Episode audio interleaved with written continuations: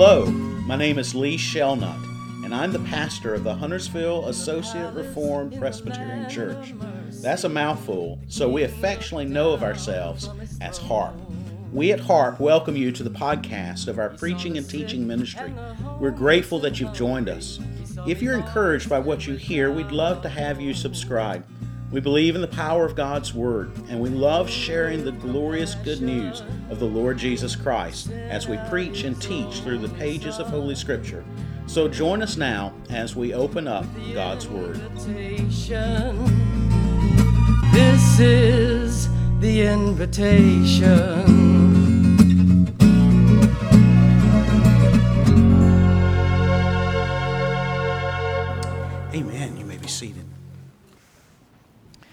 Return with me today to John chapter 6. You'll find our selection on page 12 in your bulletin. Uh, returning now to John chapter 6 as we continue this short series on communion. Last week we began this series by asking the question, Who? We asked the who question of the Lord's Supper. Who are the participants? Who are the parties at the table of the Lord? And the short answer is the bread of life, Jesus Christ Himself, the God man.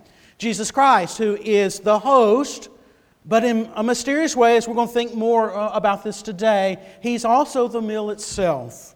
There's Jesus Christ, and there are also believers, because this is not a table for one, this is a table for many. And Jesus calls His disciples his people, believers, to this meal, to this table. Astoundingly, sinners saved by sovereign grace and sustained by the very bread of life.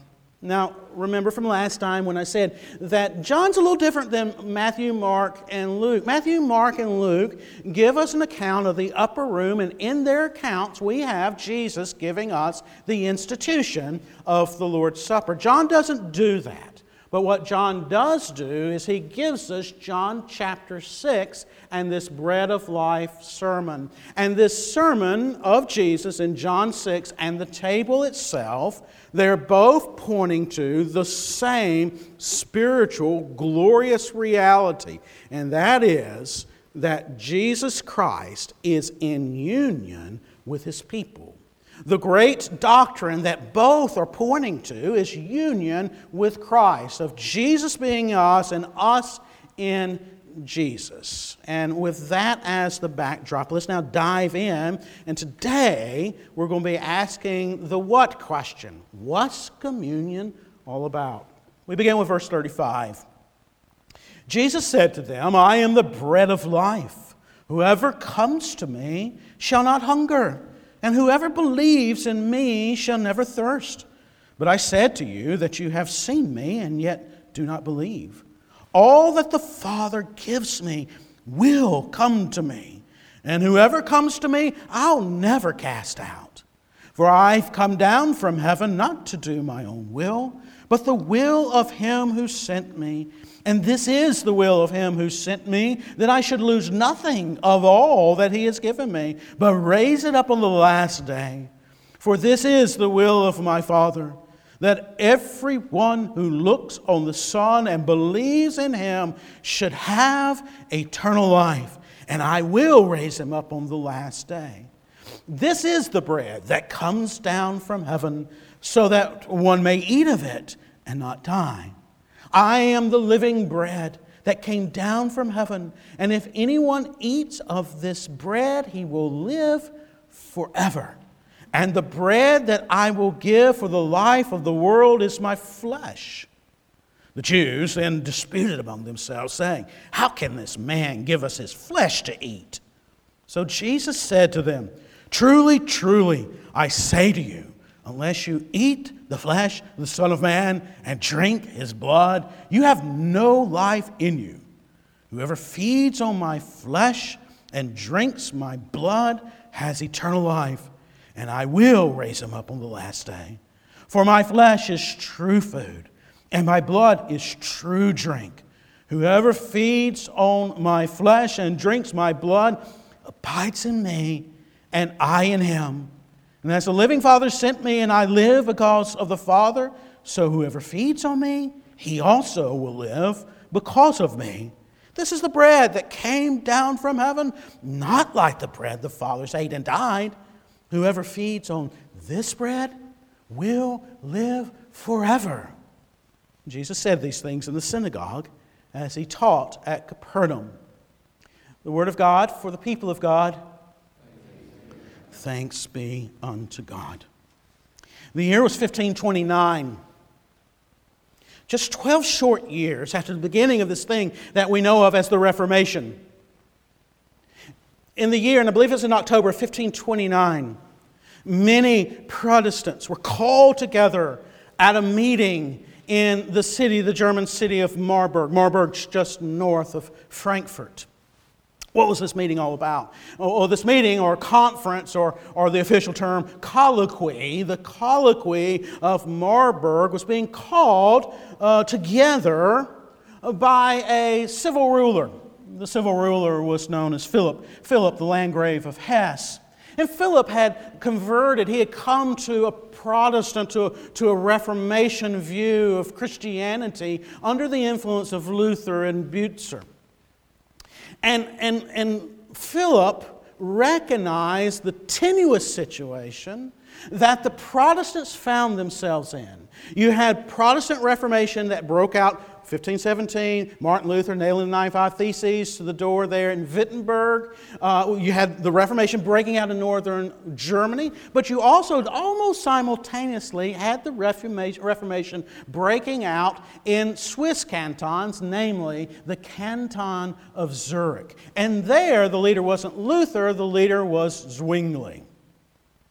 And Philip wanted, and Martin Butzer as well, they wanted the, the Protestants in Germany and the Protestants in Switzerland to be together, to be unified, to work together, to come together as one, because he recognized the threat of the Roman Catholic Church exercising its power and its influence through the Holy Roman Empire. And he thought that if the church could unite, they were much more protected from the Holy Roman Empire, dividing them and conquering them and sweeping away the Reformation. But he needed they needed the, the major players to come together to where they would agree and be unified. And Luther wanted to do this. But Luther's stipulation was we can be together if we share a common confession of faith. So they came together, Luther, Zwingli, and other reformers. And there are about 60 folks gathered together. And they are walking their way through the various tenets of the Reformation. And they, they hold the majority, the, the large majority of views in common. They hold to the solas of the Reformation. They hold to the doctrines of grace. They hold to all these things. But they came to a point where they saw that they were in disagreement, and they were in disagreement, guess what? Over what? The Lord's Supper. What is the Lord's Supper all about? What's it for? What's happening? And they were particularly, and more pointedly, wondering and, and, and, separated and different on the point of how is Jesus present in this meal? Imagine the players. Imagine Luther and Zwingli. They're big personalities. I mean, really big personalities. They're great debaters. And they are seated at a table. And they have all folks all gathered around them. And they're going back and forth on this doctrine of the Lord's Supper. Zwingli looked at Luther and, and, and, thought, Luther, you have not broken from the Roman church enough. You, you, you're still too much of a Roman Catholic. And Luther looks upon Zwingli, and he wouldn't have used these terms, but they're our terms. He would have looked upon Zwingli as being a liberal as being a rationalist, as being one who just wanted to explain away everything. And they're going at one another, and they're good debaters, and they can't get one the upper hand over the other. And to be quite frank, I don't think they liked each other. As a matter of fact, I know they didn't. Because later, when Zwingli would die on the battlefield, uh, and when Luther heard of it, Luther would say he got what was coming to him. Typical Luther fashion, right? You know, he's just going to say it as he sees it. And they're sitting there going back and forth. And Luther, he's just mad. And I don't know if this story is exactly true, but it sure is a good one. They have steins of beer on the table. And Luther is so mad, he sticks his finger in the foam of his stein and he writes on the table with that beer foam, Hoc est corpus meum. Hoc est corpus meum. Latin for this is my body. Don't try to explain it away, Zwingli. They didn't come to an agreement. Remember what I said last time? This sermon, from the day it was first preached to Lee's day back in, at White Oak when a, there was a lady who got mad when a particular minister preached through this sermon, to this time of the Reformation. This sermon divides. This doctrine divides. It's a sad thing, isn't it? I pray it doesn't divide us today. I pray that as we open up the scriptures, we come together and we see what is the supper all about? How is Jesus present? What's happening? What's happening?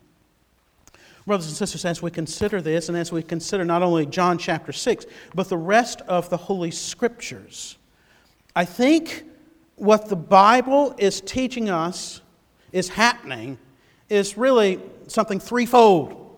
What's happening? We are remembering. What's happening? We are proclaiming. What's happening? We are communing. Remembering, proclaiming, communing. Let's dive into each one of those. Remembering. If you read Matthew, Mark, and Luke, you'll hear words like this and Jesus took bread, and when he had given thanks, he broke it, and he gave it to them, saying, This is my body, which is given for you. What? What does he say next? You've heard it, you know it. Do this in remembrance of me. Do this in remembrance of me. When we come to the table of the Lord, we are to remember. And, that means we are to meditate, we are to think about all that Jesus has done for us, and supremely what he did for us on the cross. We are to think about that, we are to meditate upon that, and we pray and we hope that the Holy Spirit fills our hearts to the brim and overflowing with astonishment, with amazement, and with gratitude. I hope as we, as we remember, as we meditate, as we take bread, and as we take wine, we'll be struck by this amazing truth that the Lord Jesus Christ has been given for us as a sacrifice for our sins. And I hope we think and, and, and we have in our hearts and we say and we voice in our hearts unto the Lord uh, the same sort of thing that Wesley did in his great hymn, And Can It Be? You remember that hymn? And can it be that I should gain an interest in my Savior's blood? Died he for me who caused him pain, for me who him to death pursued? Amazing love, how can it be that thou, my God, should die for me? That's holy remembering it's a remembering with amazement and with gratitude. Now, there's a name for the Lord's Supper that's not usually used, it's not common language in Presbyterian circles, but it ought to be. It's a fabulous word, and I think we should, we should latch a hold of it and use it. And that word is the Lord's table is also known as the Eucharist. The Eucharist. And Eucharist means the thanksgiving. When we come to this table, we're meditating upon all that Jesus has done for us, and we are giving thanks. We're praising Him. What happens in the Eucharist? What happens in the Lord's Supper? Thankful, holy remembering.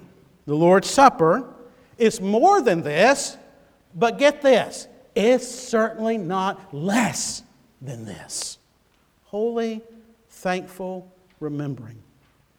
What more then is it? It's remembering, but it's also proclaiming.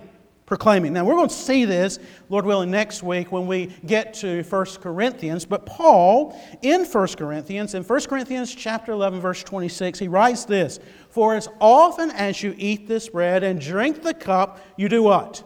You proclaim the Lord's death until he comes. You proclaim, you make a proclamation. And I think St. Augustine's helpful here.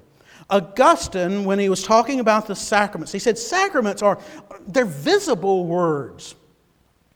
He said, you know, we got audible words, and audible words are for our what? Our ears. But God, in His graciousness, not only gives us audible words, He gives us visible words. And the visible words are for our eyes. And the Lord's table, the visible words are also for our what? Our mouth our mouth. And in this sense, brothers and sisters, the Lord's Supper, the Eucharist, is evangelistic. Now, my task as a minister, the many things that I'm uh, called to do, my main task is that I am a minister of the gospel. I proclaim it.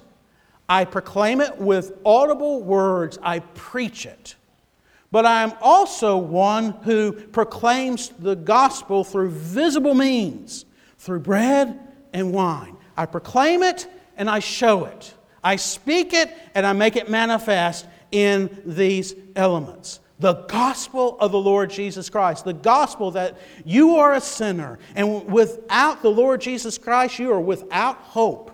But the Lord Jesus Christ has lived and He has died in your place on the cross. He's offered up His body for you and His blood for you. Believe on the Lord Jesus Christ. The one who died is now resurrected and He's ascended and He is calling you to Himself. Place your faith and trust in Jesus as Savior and as your King. I am to proclaim that. That's what I do. That's my glorious, wonderful job. I am to proclaim it with words and I am to proclaim it with signs, with these visible words of bread and wine. And, brothers and sisters, you need that.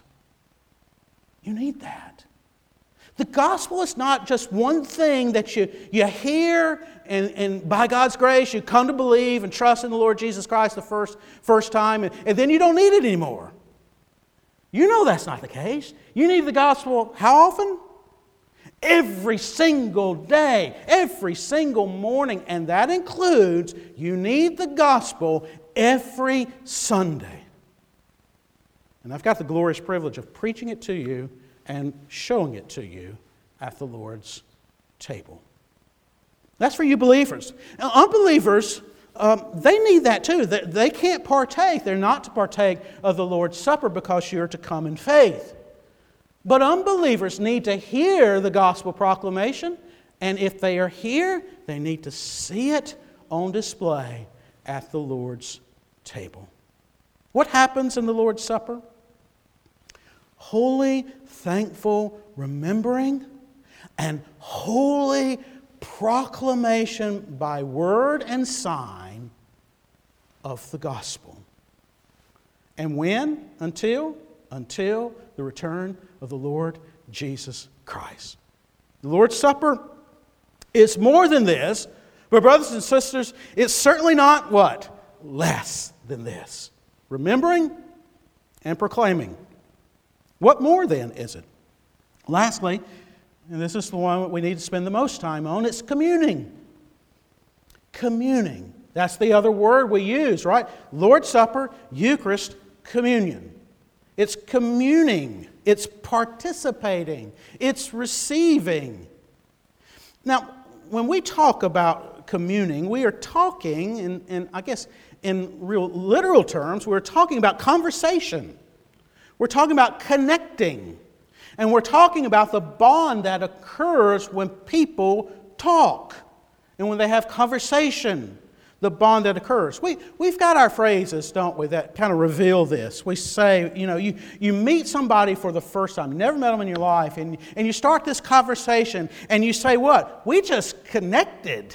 We, we hit it off. We what? Bonded. That's the idea of communion. It's the idea of shared intimacy Not just a sort of an indifferent, fleeting conversation. You see somebody, hey, how are you? And then you go on. No, it's, it's you are, you're face to face, you're talking, you're bonding, you're connecting. And that's what communion is. Paul again writes in 1 Corinthians, he writes this time in chapter 10, he writes the following The cup of blessing that we bless, is it not a participation, a communing in the blood of Christ? And the bread that we break, is it not a participation, a communing in the body of Christ? Because there's one bread, we who are many are one body, for we all partake of one bread. And that brings us now back to John 6. What does John 6 teach us about communion? About this participating in the body and blood of Jesus? Well, the first thing I think it teaches us is that we need to be uncomfortable. We need to be uncomfortable and open to mystery. Jesus, notice, he didn't say when uh, the Jews misunderstood, when they're grumbling, when they're murmuring, how could, how could, he, uh, how can we eat his flesh? Jesus didn't say, You misunderstood me. I'm not talking about cannibalism. No, no, no, no, no. I'm just speaking figuratively. I'm just giving you a figure of speech. I'm just giving you a word picture a metaphor. Don't worry, you guys. You calm down. You, you're just misunderstanding. Pipe down. it's going to be okay. Don't get your hackles raised. He does not do that, does he? Nope. He doesn't soften his language. He doesn't soften his language when they objected. As a matter of fact, he intensifies it. Now, it's hard for us to see with our English translations. But I want you to notice he changes a word from 53 to 54. In verse 53, Jesus talks about eating or eat. He uses the word eat. But notice what he uses in 54. He doesn't use the word eat, he uses the word what? Feed.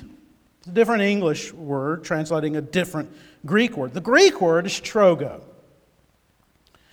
And that Greek word that's translated as feed, get this, it means to eat loudly. It means to gnaw. It means to smack. It, means to chew loudly. Now, you've all been around folks who, when they sit at the table, they, boy, it's sort of like a, it's an orchestra going off, right? When they're eating. That's the sort of word he's using. He's saying smack. He's saying chew audibly. He's saying gnaw on me. What does he do? He makes them what? More uncomfortable. Intentionally so.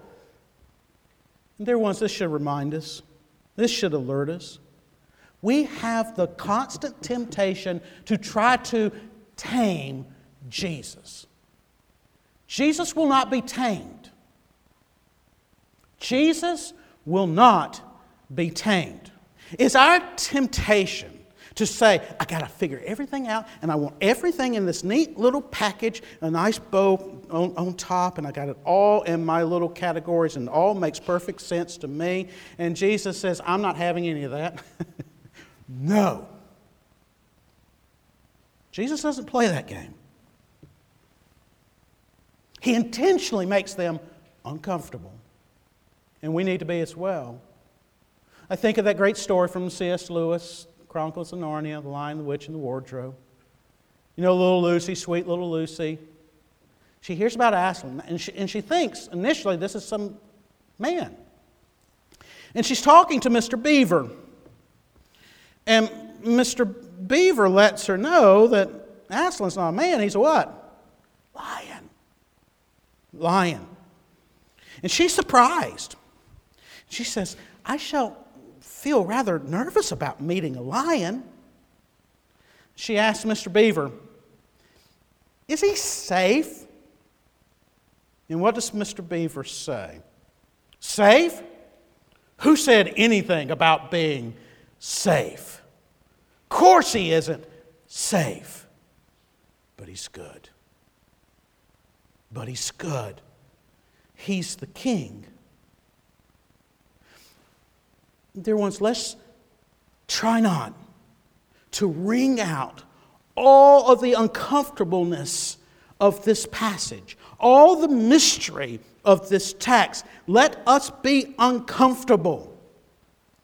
Jesus isn't safe, but he's good. And Jesus' words, they're not safe, but they're what? They're good. Second, we need to feed on Christ, the bread of life, by faith. Would you notice two verses, verses 40 and 54? Would you notice how Jesus structures them? In verse 40, he says this For this is the will of my Father, that everyone who looks on the Son and what? Believes. Believes in him should have what? Eternal life. And what? I will raise him up on the last day. Now cast your eye down to verse 54. Whoever feeds on my flesh and drinks my blood has what? Eternal life. And I will do what? Raise him up on the last day. Brothers and sisters, there is this connection that Jesus is making between believing in him and eating and drinking. Believing in him and eating and drinking. Now, the Lord's Supper, it is mysterious. Let's not try to, you know, clean it up. It's mysterious. But it's not magical. If you don't have faith and you act like you do and you partake, your, your physical taking in of the bread and your physical drinking of the wine, by that, you are not receiving Jesus. If you do not have faith, you're not receiving Jesus as if by magic.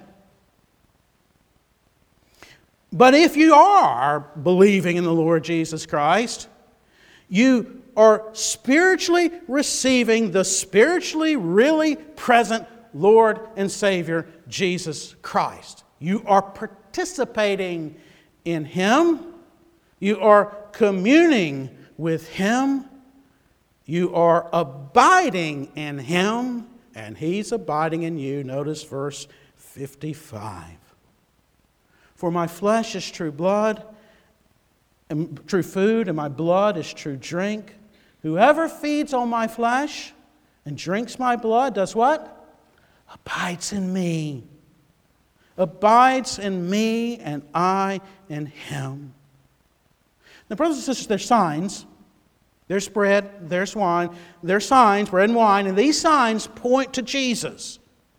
And by the Holy Spirit, they are so connected with Jesus that when you receive bread and wine in faith, you receive whom? Jesus. The spiritually present Jesus. Where's his body? His body, because it's a human body, it is limited. Uh, my physical body can't be everywhere. Can yours? No. His body is where? It's ascended to heaven. But his humanity is never disconnected from his divinity. It's never disconnected from his spirit. And his spirit is where? Everywhere. And so when you receive him by faith, you receive spiritual, the Spirit of Christ, and you receive the whole Christ. And what does that mean? It means life. You receive life. Notice verse 57. As the living Father sent me, and I live because of the Father, so whoever feeds on me, he also will live because of me. The Father's life was in and is in, the, is in the God man, the Lord Jesus Christ. And when by sovereign grace we believe in Jesus, we are evidencing that very life. Faith is the breath of that life. And eating and drinking at the table of the Lord is to pulsate with that life. It is to have that life fortified, strengthened, blessed. I need that life. You do as well. And one, one more holy and glorious mystery The life that is ours in Christ. The life that is ours and that is fortified when we eat and drink is spiritual, yes, and it's also what? It's eternal. Notice verse 58. This is the bread that came down from heaven, not like the bread the fathers ate and died. Whoever feeds on this bread will live what? Forever. Forever. When you feed on Jesus, you live forever. When you feed on Jesus, you live forever. Yes, your physical body may waste away, and dear ones, we know dear ones whose physical bodies are doing what? They're wasting away. Yes, your physical body will waste away, and yes, unless the Lord should return, the breath will go out of your physical body. But when it does, what happens to your spirit? Your spirit immediately is in the presence of Almighty God before the Lord Jesus Christ to live perfectly forever and ever and ever.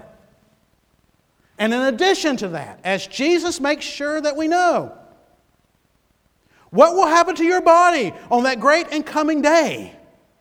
Whether your body was laid in the ground, whether your body burned, whether it decayed, whatever, the Lord will raise up your body. He will perfect your body, and body and soul, you will be with the Lord forever.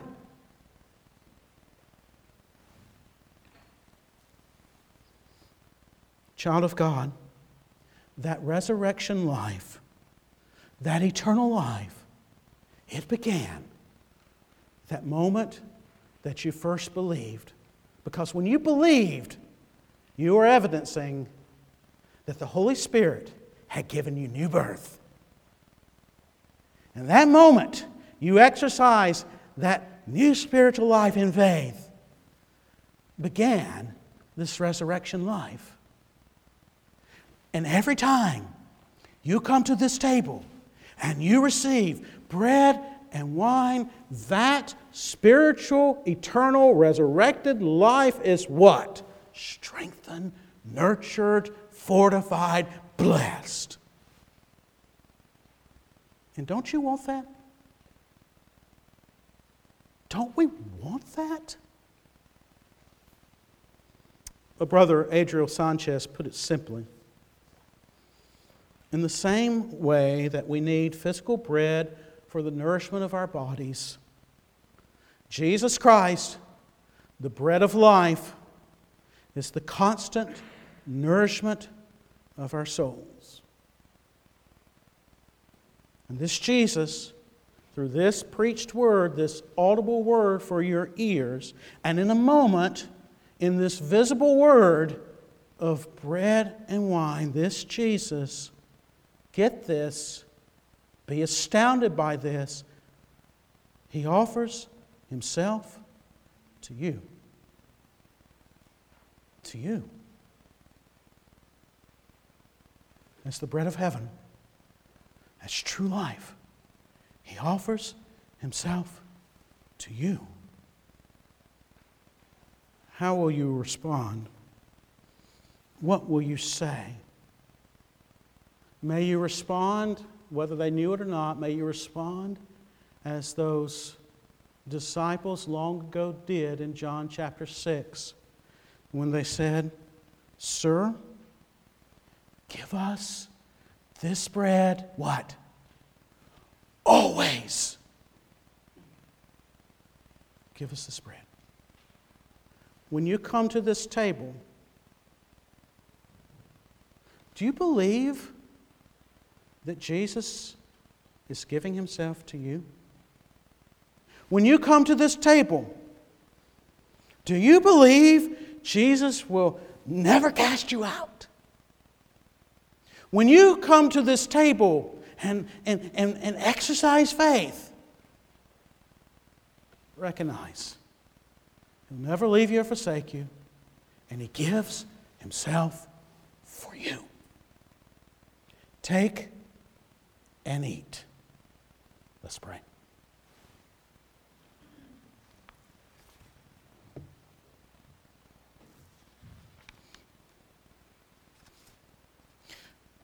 Give us this bread always, Jesus.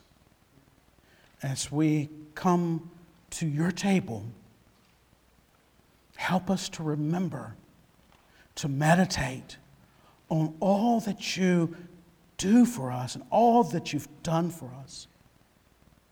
Help us to meditate upon your offering up yourself, the perfect sacrifice for our sins. Help us to be amazed that you would do this for us, and help us to give thanks.